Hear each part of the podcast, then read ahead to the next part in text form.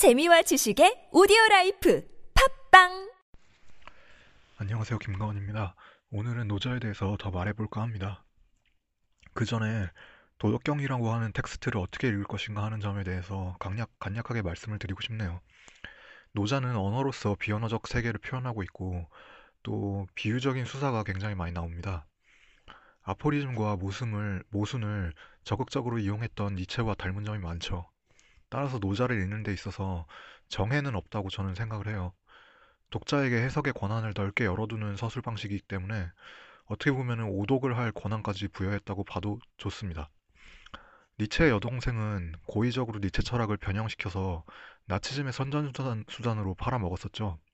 그런 식의 악의적인 왜곡이 아니라면 어떤 해석을 하더라도 커다란 문제는 없습니다. 어떤 방식이든 간에 여러분들께서 읽으시면서 무언가 실존적인 깨달음을 받았다면 그것이 여러분들 각자에게 있어서는 니체와 노자를 읽는 정해가 되는 거죠. 따라서 제가 말씀드리는 도덕경 소개는 참고 정도로 생각을 해주시면 딱 좋을 것 같습니다. 중요한 대목만 발췌해서 소개를 해드리는 것도 그러한 이유 때문이고요. 물론 저의 부족한 지식과 시간 때문이기도 합니다만 두 번째 장을 펼치면 이런 말이 나옵니다. 사람들 모두가 아름다운 것이 아름답다고 안다. 그것은 추하다. 사람들 모두가 선한 것을 선한 것으로 안다. 그것은 선하지 않다. 여전히 알쏭달쏭하죠. 어, 예를 들어 보겠습니다. 연예인들 중에서 가장 잘생긴 사람을 장동건이라고 쳐보죠. 세상 사람들 모두가 단 한 사람도 빠짐없이 장동건이 제일 잘생겼다고 인정을 해버리면 어떤 일이 벌어질까요? 모두에게 있어서 아름다움의 기준이 장동건이 되어버리겠죠. 그렇다면 장동건을 닮지 않은 사람일수록 더욱 추한 사람이 될 겁니다. 이게 소위 말하는 절대주의적인 미학입니다. 미를 판단하는 절대적인 기준이 있다는 것이 바로 그것이죠. 플라톤도 이러한 절대주의 미학을 지지합니다. 완벽한 비율에 따르는 조화와 균형의 미를 갖춘 것이 더욱 아름답다는 주장인데요. 물론 눈에 보이는 것만이 플라톤적 미학의 대상은 아닙니다. 플라톤적 철학에서는 어, 플라톤 철학에서는 진선미가 궁극적으로 선의 이데아에서 파생이 되어 나오기 때문에 윤리적으로 올바른 행동을 하는 사람이라면 그 외면적인 균형미와는 상관없이 아름다울 수가 있어요. 하지만 이렇게 외면적인 균형미와 독립적인 아름다움을 달성할 수 있는 것은 오로지 이성을 가진 인간뿐입니다. 이성을 갖지 않은 다른 것들의 아름다움을 평가하려면 절대적인 조화와 균형의 원칙에 입각을 해서 평가를 해야 되죠. 따라서 플라톤 철학에서는 그림이나 조각의 아름다움을 평가할 때그 그 수학적인 비율을 굉장히 중요하게 생각합니다. 또 시 같은 문학은 전혀 아름답지 못한 것으로 간주를 해버려요. 언어는 이성에 의한 지식 추구를 위해서 사용돼야 되는데 시는 언어를, 언어를 다면적이고 중의적인 표현 방법으로 사용함으로써 합리성에서 더욱 멀어지게 만드는 게, 만든다는 게 플라톤 철학의 관점입니다. 단순히 합리적이지 못하다는 이유로 문학의 가치를 싸잡아서 부정을, 부정을 해버리는 이런 플라톤의 관점은 굉장히 폭력적이죠. 이렇게 전, 절대주의 미학의 문제점은 예술을 커뮤니케이션으로 보지 않는다는 겁니다. 예술가에게서도 표현의 자유를 일부 앗아가고 감상자에게서도 해석, 해석의 권한을 일부 빼앗죠. 거칠게 말해서 수학을 모른다면 예술을 표현할 자격도 없고 감상할 자격도 없다는 이상한 논리가 되어버리는 겁니다. 플라톤이 세웠던 아카데미 아카 죄송합니다. 아카데미아의 입구에는 이런 문구가 적혀 있었죠. 기하학을 모르는 자 들어오지 마라. 굉장히 독선적이고 고압적인 문구입니다. 소크라테스는 평생 제자를 가려서 받은 적이 없고 누구나 스스로의 사유로 앎에 도달할 수 있다고 가르쳤는데 되려 그 수제자를 자처하는 플라톤은 기하학을 배울 생각이 없으면 배움을 포기해버리라고 말하고 있는 겁니다. 소크라테스의 또 다른 제자였던 안티스테네스는 이런 플라톤의 고압적이고 독전, 독선적인 태도를 강하게 비판을 했어요. 안티스테네스는 나중에 경유학파의 대표적인 철학자로 손꼽히는 거린 철학자 디오게네스의 스승이었죠. 자, 이렇게 절대적인 기준을 근거로 해서 세상 사람들 모두가 아름다운 것을 아름답다고 생각한다고 해, 해봅시다. 그렇다면 그 기준에 조금이라도 부합되지 못하는 것들은 죄와, 죄다 추한 것이 되어버리겠죠. 장동건이 세상에서 가장 아름다운 절대적인 기준이 된다면 원빈이라든지 정우성이라든지 다른 남자들은 단순히 다- 장동건과 다르게 생겼다는 이유 그 하나만으로 장동건보다도 추한 사람이 되는 겁니다. 이런 관념론적 폭력, 폭력성이야말로 진정으로 추한 것이라고 노자는 일갈하고 있는 것이죠. 피터 드러커는 그의 저서에서 플라토니즘에는 전체주의의 시, 씨앗이 담겨 있다고 말- 밝힌 바가 있습니다. 노자는 바로, 바로 그와 같은 논의를 하고 있는 겁니다. 마찬가지로 모든 사람들이 선한 것을 선하다고 생각한다면 그것은 오히려 선하지 못한 것이 됩니다. 예를 들어서 착한 사람은 반드시 인사를 해야 된다 라고 법률을 정했다고 쳐보죠. 그렇다면 만일 크게 다쳐서 입원을 한 사람은 인사를 못하니까 착하지 않을 겁니다. 선천적인 장애를 가진 관계로 예법에 맞는 인사를 하지 못하는 사람도 착하지 못한 사람이 되겠죠. 착한 것이란 바로 이것이다. 라고 말로 선언을 해버리는 순간 착함과 나쁨이 나뉘어져 버립니다. 하지만 절대적인 구분이 가능한 선악, 선악은 없어요. 형법의 어떤 조항을 봐도 예외가 있습니다. 심지어 살인죄에도 예외가 있죠. 살인을 저질렀다 해도 긴급 피난, 정당 방위, 그런 것들에 대한, 그런 것들에 의한 위법적, 위법성 조각 사유 조건을 충족한 경우에는 무죄가 됩니다. 그리고 그 행위가 위법성 조각 사유의 조건을 충족하는지 아닌지를 판단하는 것은 법을 어떻게 해석할 것인가 하는 문제입니다. 과잉 방어냐, 정당 방어냐를 따지는 것은 결코 수학적 공식에 의거해서 판단을 할 수 있는 문제가 아니죠. 만일 그것이 완벽하게 합리적인 수학적 증명이 가능한 문제라면 컴퓨터가 판타를, 판사를 대신해서 판결을 내리면 될 겁니다.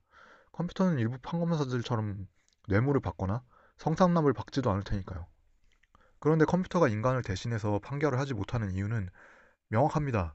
실제로 그 사람이 생명의 위협에 처했던 상황이었는가 아니었는가 하는 판단은 그 상황에 처해보지 않은 당사자를 제외한 제3자가 결코 쉽게 판단할 수 있는 문제가 아니기 때문이죠. 형법적인 판단에 있어서 gray area는 우리의 생각보다 훨씬 넓어요. 그래서 중요한 재판의 경우 합의부, 즉 3명의 판사에 의한 재판을 하는, 하는 겁니다. 판사들은 모두가 법률 전문가로서 법학 지식이 결코 부족하지가 않잖아요. 그런데 왜 우리는 3명이나 되는 판사를 단 하나의 재판, 재판에 투입하는 비효율적인 시스템을 운영하는 걸까요? 그건 바로 법 해석의 다양성을 열어놓기 위함입니다. 절대적 기준에 의거한 독단적인 선악의 구분이 불가능하기 때문에 그렇습니다. 실제적 행위와 의도가 결코 법률에 쓰여진 관념적인 형식과 정확하게 부합하는 경우가 없기 때문에 실제와 형식을 연결짓는, 즉 법의 해석이라는 실존적인 문제가 반드시 제기되기 때문입니다. 노자는 바로 이런 점을 말하고 있는 거죠. 모두가 선한 것을 선한다고 말하는 윤리학적 정, 전체주의는 오히려 선하지가 않다는 겁니다. 노자는 절대주의의 전체주의적 위험성을 꿰뚫어 보고 있었던 것이죠.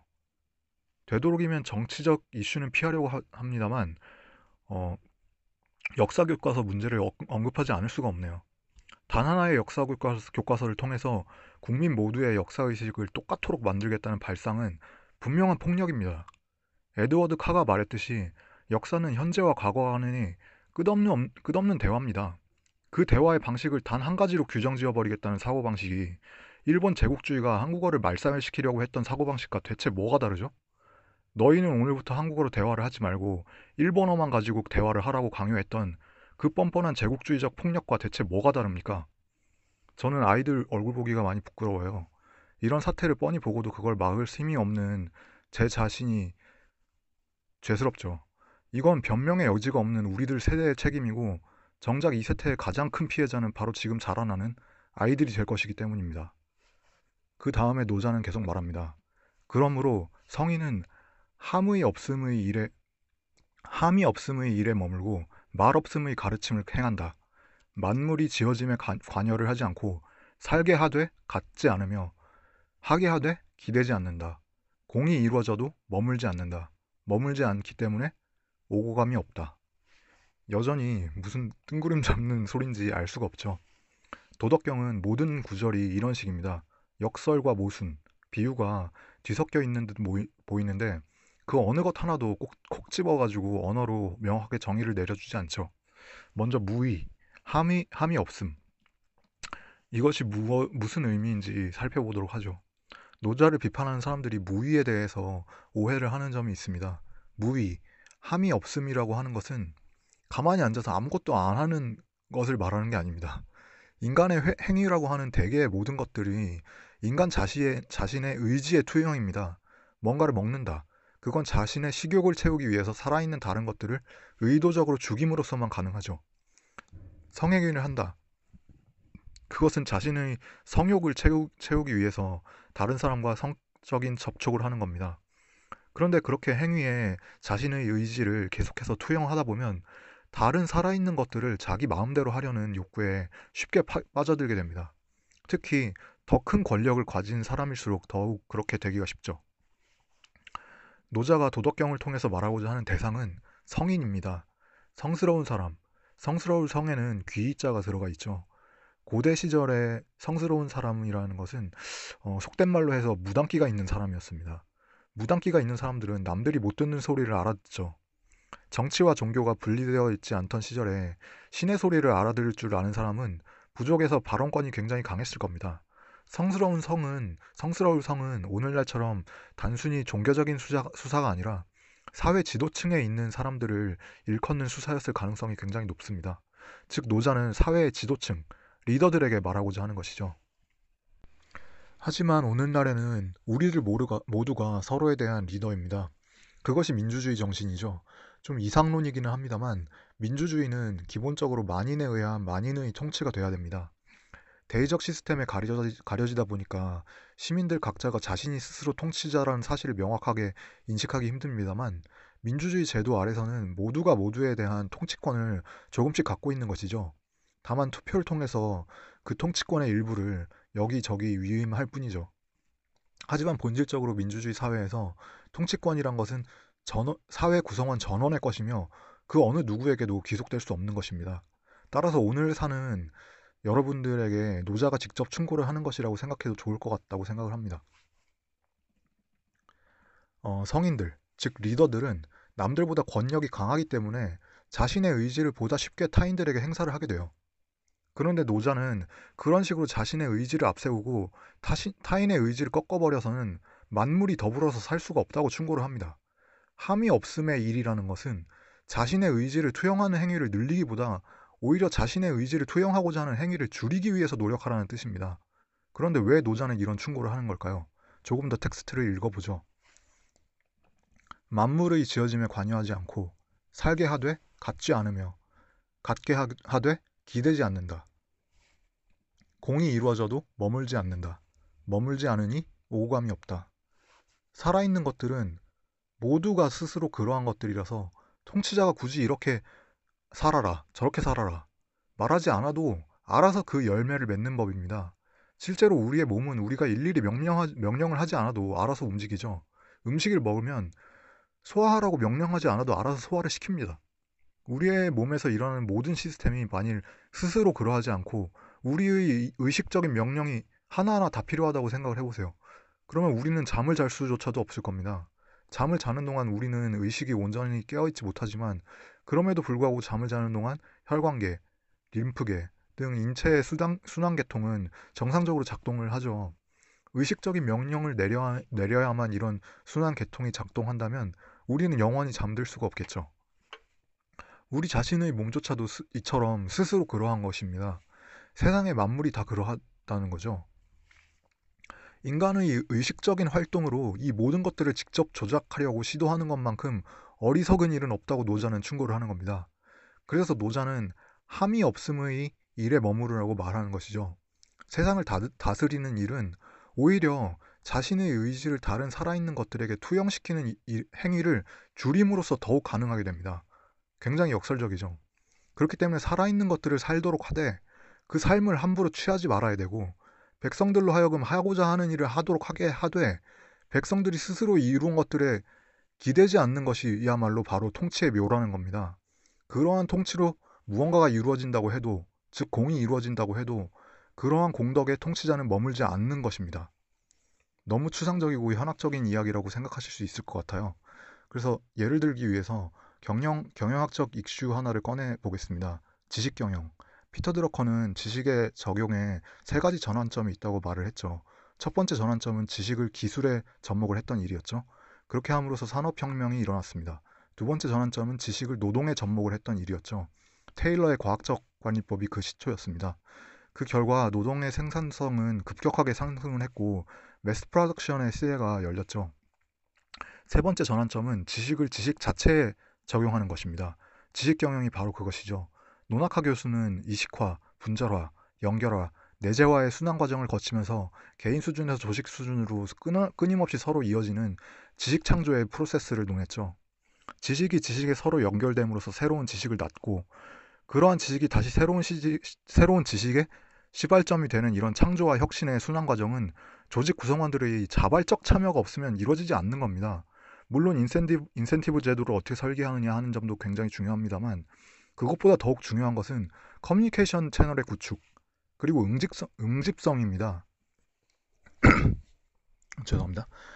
조직 구성원 간의 갈등, 구, 갈등 수준이 높고 사내의 비공식적인 정치 세력, 세력들이 있을 경우에 지식이 서로 공유가 되지 못합니다. 지식 경영이 이루어지기 위해서는 CEO가 자신의 생각을 일방적으로 사원, 사원들에게 주입시키려고 들면 안 됩니다. 자신의 생각을 주입시키려고 들면 들수록 다양한 생각들이 표현될 기회는 그만큼 더 줄어들어 버리죠. 지식이 서로 공유될 기회 자체가 줄어들어 버리는 거예요.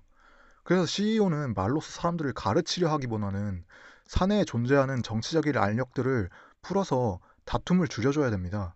권한과 책임을 이양을 하고 관료제적인 계층 구조를 최대한 줄여서 단순화시켜야 되죠. 또 소비자와 가장 가까이에서 일하기에 외부의 반응을 가장 잘 알고 있지만 발언권은 제일 얻기가 어려운 최일선 노동자들의 아이디어를 기꺼이 귀담아 들을 줄 알아야 됩니다. 제겔치는 G. 제임 시절에 최일선 노동자들의 사원, 식당, 사원 식당에 가서 대화를 직접 나누는 시간을 계속 가졌다고 합니다.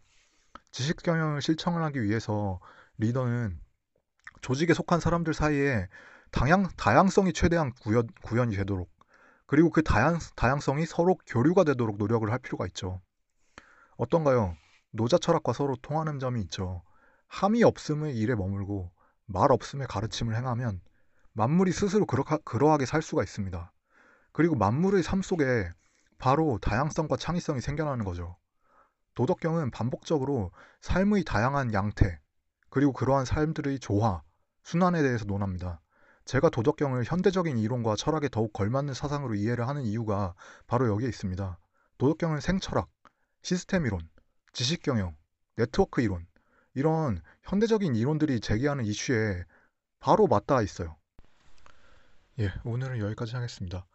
제가 좀 감기가 걸려가지고 코감기가 걸린 것 같아서 발음이 만 평소에도 별로 발음이 좋지 않았지만 오늘은 발음이 더 안 좋네요. 죄송합니다. 예. 즐거운 하루 되시길 바랍니다. 감사합니다.